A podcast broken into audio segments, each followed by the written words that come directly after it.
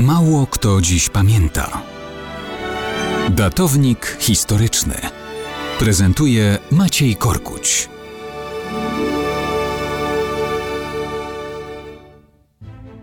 Mało kto dziś pamięta, że 30 kwietnia 311 roku został wydany edykt tolerancyjny cesarza Galeriusza.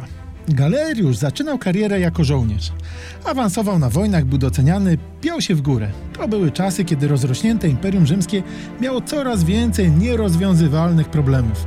Cesarz Dioklecjan mianował go współrządcą. Galeriusz zajmował się obroną imperium przed Sarmatami, Gotami oraz Persami.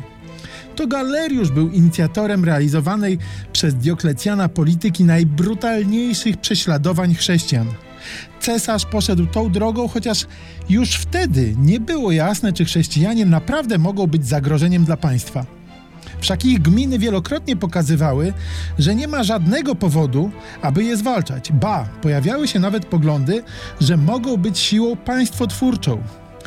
Galeriusz stał się narzędziem terroru i zniszczenia chrześcijan. Kiedy po abdykacji Dioklecjana został ogłoszony Augustem, nie wyzbył się wrogości wobec wyznawców Chrystusa, ale w końcu i on dojrzał do zmiany. W 310 roku ten zbrodniarz i prześladowca, dotknięty ciężką chorobą, przeżył przemianę mentalną. Na łożu śmierci 30 kwietnia 311 roku wystawił w końcu akt tolerancyjny. Doprowadza do podpisania go przez pozostałych trzech Augustów rządzących cesarstwem.